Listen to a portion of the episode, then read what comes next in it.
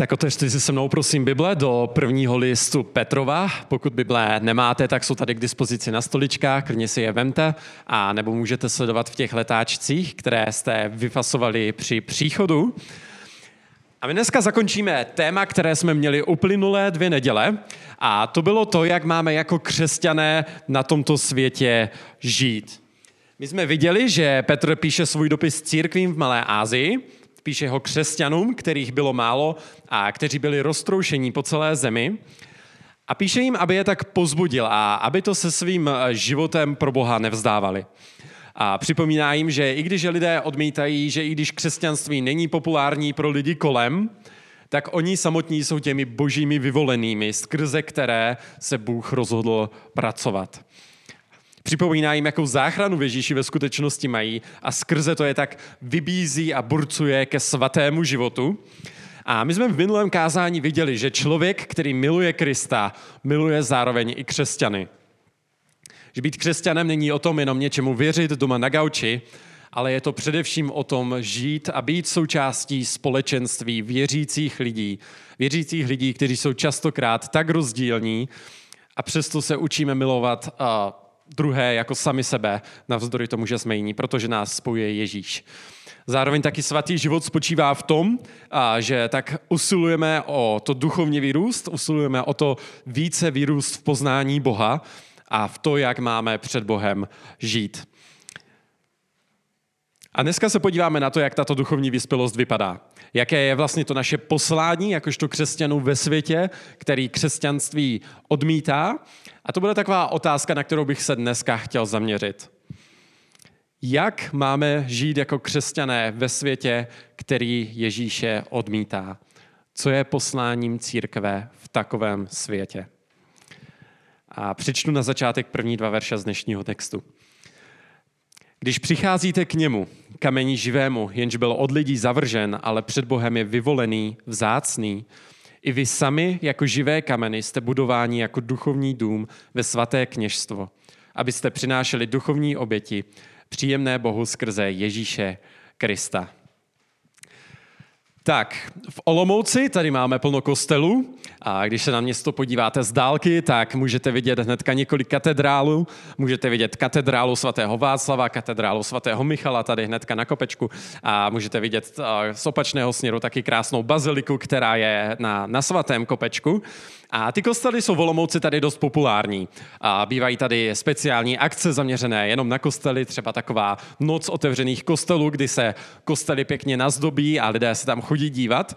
A spousta lidí se chodí do kostela dívat rádi. Je tam totiž co k vidění, je tam krásná architektura, spousta umění, soch, obrazů a, a lidi tohle to mají rádi, protože to je prostě pěkný celý ten princip těch kostelů, proč se dřív stavili, byl ten, aby na lidi udělali nějaký dojem, aby na lidi nějak zapůsobili a aby v nich vlastně mohla vidět ta boží sláva. To byl ten princip, s kterým se stavili a možná tady máte v Olomouci nějaký oblíbený kostel, pro mě je to asi tady právě ten svatý Michal, tady ten s tou kopulí, že tam, když člověk přijde a podívá se na tu obrovskou klenbu, tak to na člověka tak zapůsobí a, a dolehne to na něho. A prostě já tam častokrát zajdu jen tak a rád se prostě na to podívat, protože už jenom kvůli tomu, jak ta stavba na člověka působí. A Petr nám tady v těchto verších říká, že Bůh si taky staví kostel. Bůh si staví kostel sám pro sebe, aby v něm mohla být vidět jeho sláva. A tím kostelem jsme my. Je to církev. Petr tady používá ten obraz chrámu a vztahuje ho na křesťany. A říká jim, že vy, kdo věříte v Ježíše, jste v podstatě tou boží stavbou. Jste stavbou, kterou staví sám Bůh a ten základ, na kterém stavíte, je Ježíš Kristus. Člověk, který byl zavržený lidmi, který ho dokonce ukřižovali a odmítli ho, ale kterého nakonec Bůh probudil z mrtvých. To Petr myslí tím, když tady říká, že přicházíme ke kamení živému. Myslí tím Ježíše a myslí tím to, že Ježíš je ten jediný opravdový základ pro naše životy, který uh, který je živý, který žije a na základě kterého můžeme postavit svůj život, který se nezbortí. Bůh staví svůj chrám, Bůh staví svou církev a my toho můžeme být jako křesťané součástí. A Petr říká, že když tady přicházíme k Ježíši, a to znamená, že když s ním máme vztah skrze víru, tak sami jsme jako živé kameny budování jako duchovní chrám. A tohle, tahle metafora toho chrámu je fakt důležitá, protože v tom kontextu, v jakém to Petr píše, tak by to bylo hodně takové radikální tvrzení. A jak možná víte z historie, nebo pokud jste někdy četli Bibli, tak Židé měli v Jeruzalémě chrám. A ten chrám byl důležitý z jednoho důvodu. Byl důležitý proto, že tam přebývala boží sláva, boží přítomnost. Židé tady pro tohle to měli dokonce termín, říkali tady tomu té boží slávě v tom chrámu šekina, a to je takový hebrejský výraz pro tu boží přítomnost chrámu. Vy židé věřili, že Bůh tam přebývá a že je tam s nimi. Proto se modlili směrem k chrámu, proto chodili slavit svátky do Jeruzaléma, věřili, že tam Bůh je s nimi a proto byl pro ně Jeruzalém tak důležitý. A Petr tady tohle v podstatě tak trochu ruší a vztahuje tu metaforu na křesťany a říká jim, vy jste teď tím duchovním chrámem.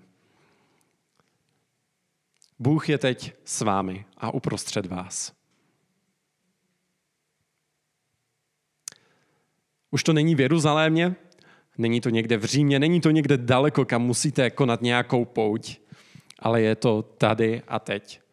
Vy, kdo věříte v Krista, jste tím místem, kde se Bůh rozhodl přebývat. A toto by na nás možná mělo tak dolehnout, že Bůh je mezi námi tady a teď. Věříš tomu? Věříš tomu, že Bůh je tady teďka s námi ve Skautském institutu, v těchto pár lidech, kteří jsme se tady dneska ráno potkali?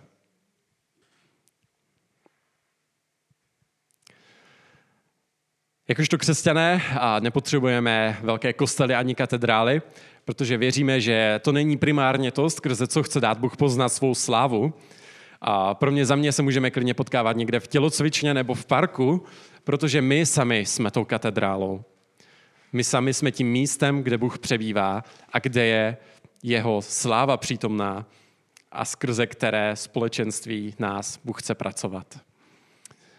A to je dost bláznivá věc. Jsme, je nás tady jenom pár, jsme v Olomouci chvíli, jsme takové jako nedůležité, nevýznamné společenství zatím. A spousta lidí si od nás možná bude myslet, že jsme blázni, pokud takovýmto věcem věříme. A kolikrát se mě už lidi zeptali, proč jako chcete zakládat zbor v Olomouci, což pak už tady není dost kostelů, kde se křesťané můžou potkávat. A já vždycky říkám, že není. Není tady dost kostelů. Je tady spousta kostelů, krásných kostelů, spousta tradice, ale málo lidí, kteří mají opravdový a reálný vztah s živým Ježíšem. A my na kostele jsme tady přesvědčeni, že potřebujeme zakládat nové sbory, nové kostely proto, aby lidé mohli poznávat Boha takovým možná čerstvým způsobem. Věříme, že nepotřebujeme ani tak krásné stavby nebo tradici, ale věříme, že to, co opravdu potřebujeme, je, abychom my samotní byli proměnění Bohem, abychom byli, jak o tom mluvil Dan minule, znovu zrození, abychom měli ten nový život skrze Ježíše a skrze takové společenství věříme, že bude zářit ta boží sláva. My, kteří věříme v Ježíše, jsme tím božím chrámem.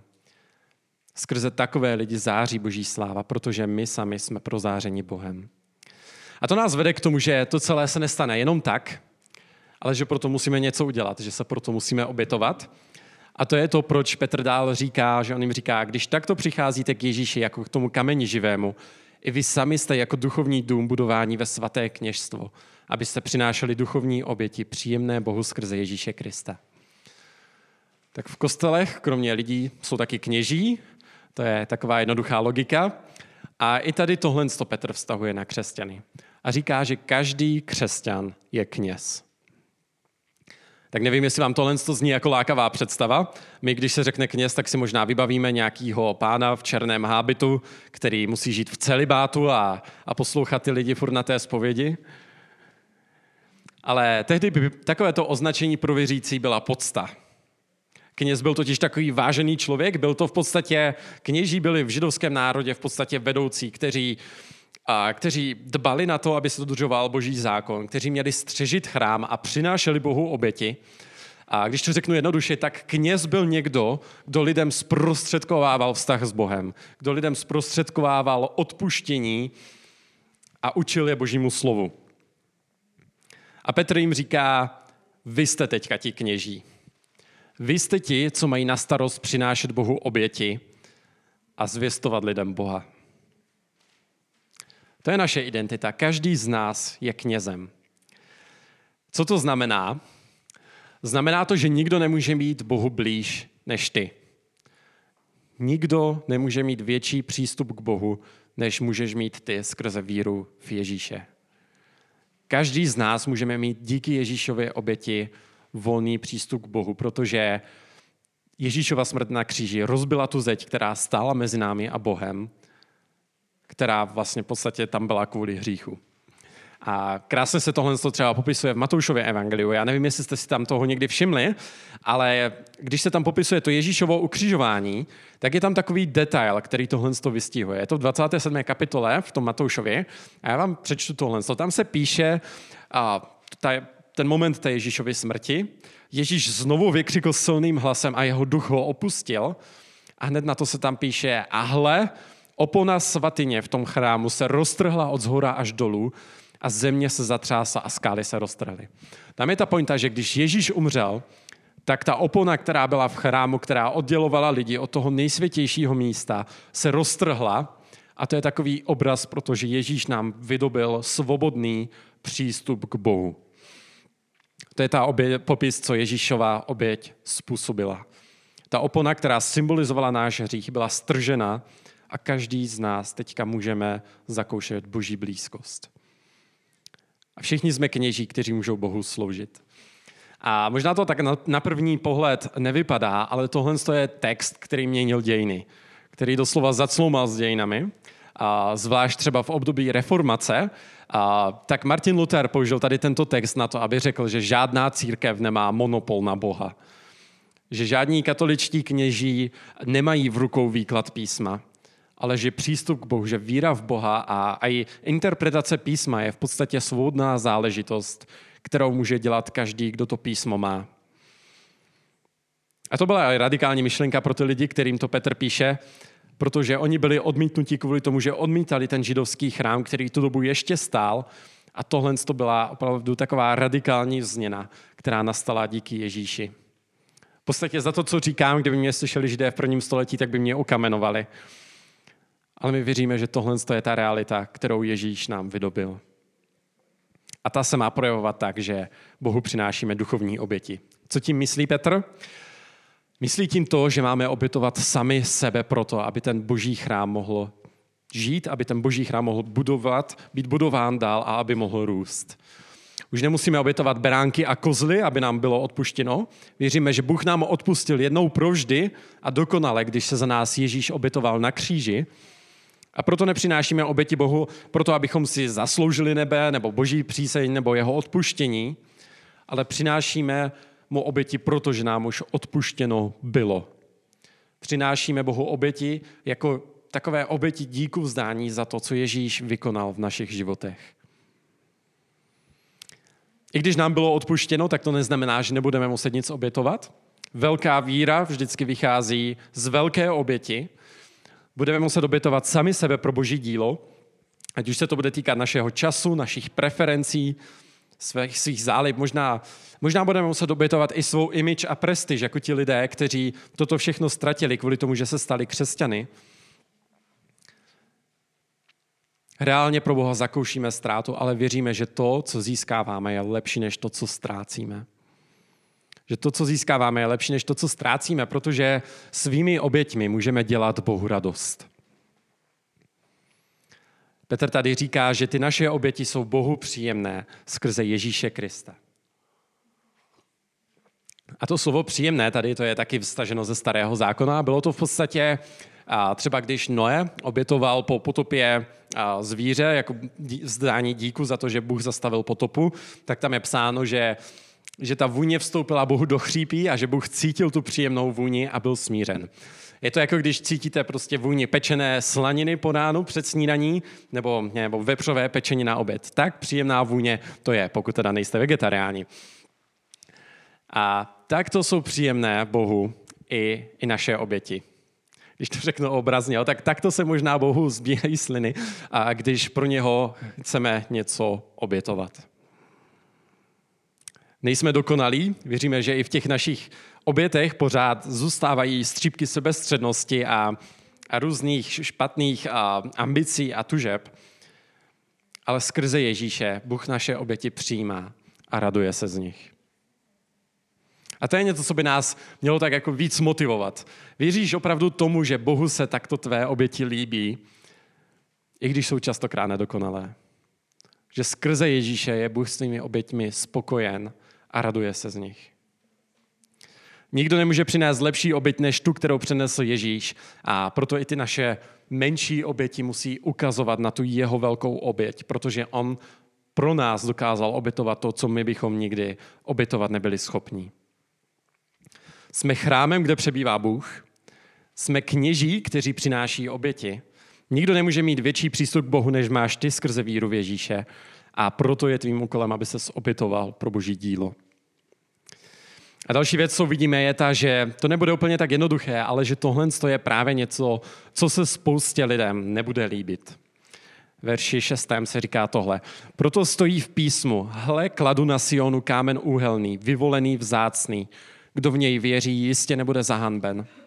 Vám tedy, kteří věříte, je vzácností, ale nevěřícím je to kámen, který stavitelé zavrhli. Ten se stal kamenem úhelným a kamenem úrazu a skálou pohoršení. Ti narážejí, protože jsou neposlušní slova. K tomu také byli určeni. Bůh se rozhodl stavět svůj chrám na Ježíši. On je tím základním uhelným kámenem. To je to, co to slovo uhelný kámen znamená. To je ten základní kámen, na které, bez kterého by celá ta stavba spadla. A přesto většina lidí tento kámen zavrhla. Lidé staví svůj chrám na jiných věcech než na něm a to je náš problém jako lidí. Jsme všichni takoví stavitelé, ale stavíme své životy na něčem jiném, než je Ježíš. Ať už to je na tom mít dobrou práci, nebo jednoduše být šťastný v životech, mít dobrou kariéru, dům a auto, nevím co. Dosaďte si každý, pro co vyžijete. Všichni jsme od přirozenosti stavitelé, kteří staví na jiném základu. A všichni chceme pro něco žít a tomu něco obětovat. A Petr tady říká taky docela radikální věc, a to, že pokud to nebude Ježíš, tak tato stavba nám spadne na hlavu. Ježíš není jenom základním kamenem, ale je taky kamenem úrazu pro ty, kdo Ježíše odmítají. Ježíš tak na konci svého prvního kázání, a je to napsané v Matoušové evangeliu, celé to kázání zakončil takto. Každý člověk, kdo slyší má slova a činí je, bude tedy podoben muži prozíravému, který postavil svůj dům na skále. A spadl déšť a přihnali se vody a zaduli větry a udeřili na ten dům, ale nezřítil se, protože byl založen na skále. A každý, kdo slyší tato má slova a nečiní je, bude podoben muži pošetilému, který postavil svůj dům na písku. A spadl déšť a přihnali se vody a zaduli větry a udeřili na ten dům a zřítil se a jeho pád byl veliký. Ježíš tady nevyjednává, Ježíš nás volá k poslušnosti, protože on je ten pravý základ pro naše životy. A tohle to bude pro spoustu lidí z nás ofenzivní.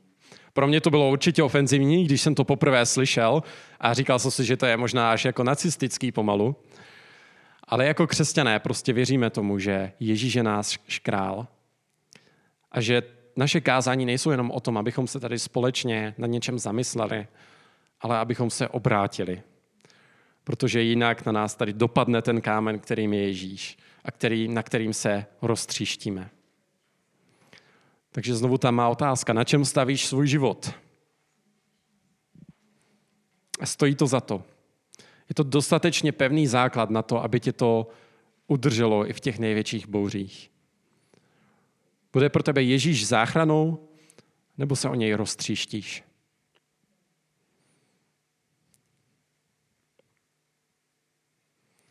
Ježíš je pro nás vzácností, i když ho lidé odmítají a proto ho chceme sdílet s druhými lidmi. Jako církev jsme v tomto světě možná trochu jako popelka a lidi námi kvůli naší víře pohrdají a smějí se nám, že jsme nějací jako služky nebo sluhové. Ale věříme, že až se náš princ vrátí tomu, jak je to v té pohádce, tak nás poctí a už nikdy nebudeme zahanbeni. Ale zahanbeni budou lidé, kteří tohoto prince odmítnou. A to nám dává tak sílu nezápasit o uznání lidí. Kolikrát to, co v životě děláme, je prostě proto, abychom dokázali druhým něco, že za něco stojíme, nebo abychom se jim nějak zalíbili. Ale jako křesťané máme svobodu a tohle z toho už nemusíme dělat. A tolik nás nebolí, když nás odmítnou lidé, protože víme, že nás přijal Bůh a že na tom záleží nejvíc. Nenecháme se odradit, i když lidé odmítají jak Ježíše, tak nás. A ta poslední věc, co Petr vztahuje tady na křesťany, je ta, že oni jsou teď tím božím vyvoleným národem. Že oni jsou teďka božím Izraelem. To jsou ty dva poslední verše 9 až 10. Vy však jste rod vyvolený, královské kněžstvo, národ svatý, lid určený k božímu vlastnictví, abyste rozhlásili mocné skutky toho, jenž vás povolal ze tmy do svého podivuhodného světla. Vy kdysi nelid, jste nyní lid boží. Vy kdysi neslitování, jste však nyní došli slitování.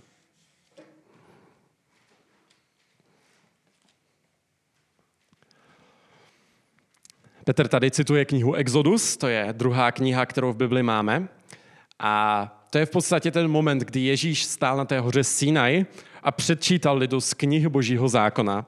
A cituje oddíl, ve kterém Bůh mluví o Izraeli. Všechny tady tyto tituly, ten rod vyvolený, královské kněžstvo, národ svatý a lid určený božímu vlastnictví, to byly ty tituly, které se stahovaly výhradně na Izrael, které ukazovaly, že Izrael byl tím božím vyvoleným národem, že on měl od Boha to výsadní postavení a že úloha tady tohoto národa byla ukázat Bohu, na to, eh, ukázat lidem na to, jaký je Bůh.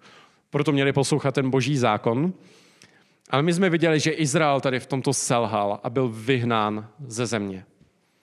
Že chrám byl zničen, ale přesto Bůh slíbil, že pošle zachránce, že pošle Mesiáše, který obnoví jak chrám, tak i svůj národ. A my věříme, že toto bylo právě naplněno v Ježíši. Ježíš je o svém těle říkal, že je to boží svatyní, kterou lidé sice zničí, ale Bůh ji po třech dnech postaví znovu. A také říkal, že je pastýřem pro ten svůj národ, který přivede ztracené ovce z toho božího státa zpět domů. A to, co nikdo nečekal, bylo to, že Ježíš do toho zahrne i pohany. Že to nebude jenom pro Židy, ale že to bude pro všechny lidi na světě. A toto znovu by bylo absolutní rouhání v prvním století, kdyby mě slyšeli nějací židé. To, co je na tomto radikální, je, že se to týkalo i pohanů, protože Petr to tady píše lidem, kteří byli původem pohani, kteří nepocházeli z židovského národa a neznali Boha. Izrael ve svém úkolu selhal. Židé odmítli Ježíše a proto, proto je teď ten úkol Izraele úkolem církve. Neznamená to, že Bůh na Izrael zapomněl, ale znamená to, že, že církev je teďka v podstatě součástí toho božího vyvolaného lidu, skrze který Bůh chce dát lidem poznat sám sebe. A co je ten náš úkol? Tím naším úkolem je, jak se to tady píše, rozhlásit mocné skutky toho, jenž nás povolal ze tmy do svého podivuhodného světla. Naším úkolem je rozhlásit boží skutky, jak slovem, tak i životem. My jsme poznali, že Ježíš je to nejlepší, co člověk může být, že je to základ pro život i pro věčnost a proto si to nechceme nechat pro sebe. Možná v něčem trošku podobný, jak když vidíte prostě nějaký skvělý film, tak se prostě chcete o tom sdílet s druhým, protože vy věříte, že se jim to bude líbit a že to bude pro ně. A stejně tak si i my nechceme nechat Krista sami pro sebe. Jsme křesťané, abychom Krista hlásali a zvěstovali druhým lidem. Mluvíme s lidmi o Ježíši a žijeme podle Ježíšova slova. Nechceme se od lidí oddělovat nebo žít své životy někde ve skrytu. To prostě není křesťanské povolání. Chceme žít mezi lidmi jinak, aby i oni mohli vidět a poznat tu milost, která byla dána nám.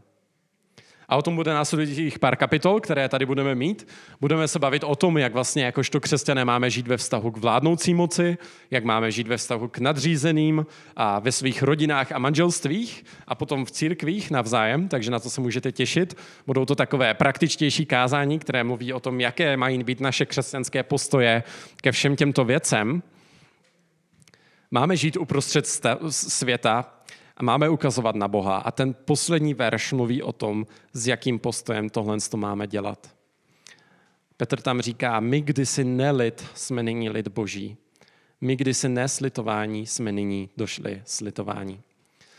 Znovu citát, asi tak skoro polovina tady této kapitoly jsou v zásadě citáty. Je to citát z knihy Ozeáše. A Ozeáš byl takový starozákonní prorok, který o Izraeli říkal, že Izrael je v podstatě prostitutka ve vztahu k Bohu. Že Izrael byl tak nevěrný, že ho Bůh nazval vlastně nevěrnicí, ale že i přesto se Bůh rozhodl, že dá tomuto lidu milost a že z toho lidu, který opustil, který se stane nelidem, znovu udělá lid boží a ten lid, který neměl slitování, tak nyní dojde slitování. My jako křesťané víme, že nejsme o nic lepší než ostatní a Luther to taky tak pěkně říkal, že jsme žebráci, kteří ostatním žebrákům ukazují, kde můžou najít chleba. A to je důvod tady těchto veršů. My víme, že jsme sami žili ve tmě, že jsme sami žili v hříchu, že jsme byli osamocení uprostřed světa a ztracení. Ale Bůh si nás povolal, Bůh si nás oddělil Bůh nás posvětil, dal nám novou identitu, novou rodinu, nový národ, nový domov a nový úkol, abychom tohle všechno sdíleli s lidmi kolem nás. To je naše poslání. Jsme si říkali, naše poslání tady v Olomouci je následovat Ježíše, brát ostatní sebou a věříme, že tohle je ten úkol církve. Zároveň je tohle dobrá zpráva pro nás, že to nemusíme dělat sami že tím božím ideálem nikdy nebylo mít jenom takové nějaké zachráněné křesťany, kteří věří něčemu, ale bylo to mít národ, bylo to mít společenství lidí, kteří budou společně žít pro něho a být na misi společně. Možná vám někdy přijde, že nejste úplně nadaní v tom sdílet se o Kristu s druhými lidmi. Možná na to nemáte někdy odvahu, nebo nemáte ty slova, nebo nedokážete s lidmi tolik argumentovat. A proto je pro nás pozbuzení tohle, že nemusíš to dělat sám. Že jsme v tom společně. Být na misi není úkolem jednotlivců, ale je to úkol církve. A je, prakticky to třeba znamená tak, že i když neumíš mluvit, tak můžeš lidi nastrčit k někomu, kdo umí mluví. Nebo můžeš své známé propojit s jinými křesťany a pak se za ně můžeš modlit. Je to náš společný úkol. Já se neobejdu bez vás, vy se neobejdete bez mě a nikdo se neobejde bez nás jedních druhých navzájem. To je naše poslání. Jsme tady o toho, abychom tak ukazovali na ty boží skutky, na Boha, který nás vytrhnul z nadvády temnoty do království světla. Takže co je posláním církve ve světě, který odmítá křesťanství? Poslední věc na závěr. Je to následovat Ježíše a brát ostatní sebou. Věříme, že Bůh je s námi, že církev má být tím chrámem, ve kterém lidé uvidí tu boží nádheru. Naše naděje není v tom, že tyto věci dokážeme dělat dokonale, ale že Bůh je v nás a že Bůh se sám dá lidem a světu poznat skrze nás. A jako kněží se v tomto světle máme obětovat pro druhé a říkat jim o Ježíši, aby oni mohli poznat tu milost a věčný život, který byl dán nám. Tak se na závěr ještě pomodlím. Nebeský oče, tak já ti děkuji tady za tento krásný, úžasný text, který nám říká, že jsme tvojí svatyní, že jsme tvým chrámem, ve kterém ty přebýváš skrze svého ducha. A tak já tě moc prosím, abychom takto dokázali přemýšlet o, o našich shromážděních, o tom, že ty jsi tu s námi, o tom, že tě můžeme zakoušet, o tom, že ty budeš pracovat skrze nás. Moc tě prosím, aby nás tady tyto pravdy více tak pozbuzovali ke svatému životu, více pozbuzovali k tomu, abychom chtěli být na misi společně, abychom tak rozhlašovali tvé mocné skutky, kterými si nás zachránil. Tak se nad námi, pane, prosím, slituj a odpoznám, že někdy tohle to neděláme a že někdy spíše přicházíme do církve tak s takým postojem, co z toho můžeme vytěžit a ne, co tomu můžeme dát. Moc tě prosím, abychom byli dospělými, vyspělými lidmi, kteří se dokáží obětovat jako rodiče pro své děti, tak abychom se i my dokázali obětovat jedni pro druhé a proto, aby tě druzí lidé mohli poznat. Tak tě prosím ve jménu Pána Ježíše Krista. Amen.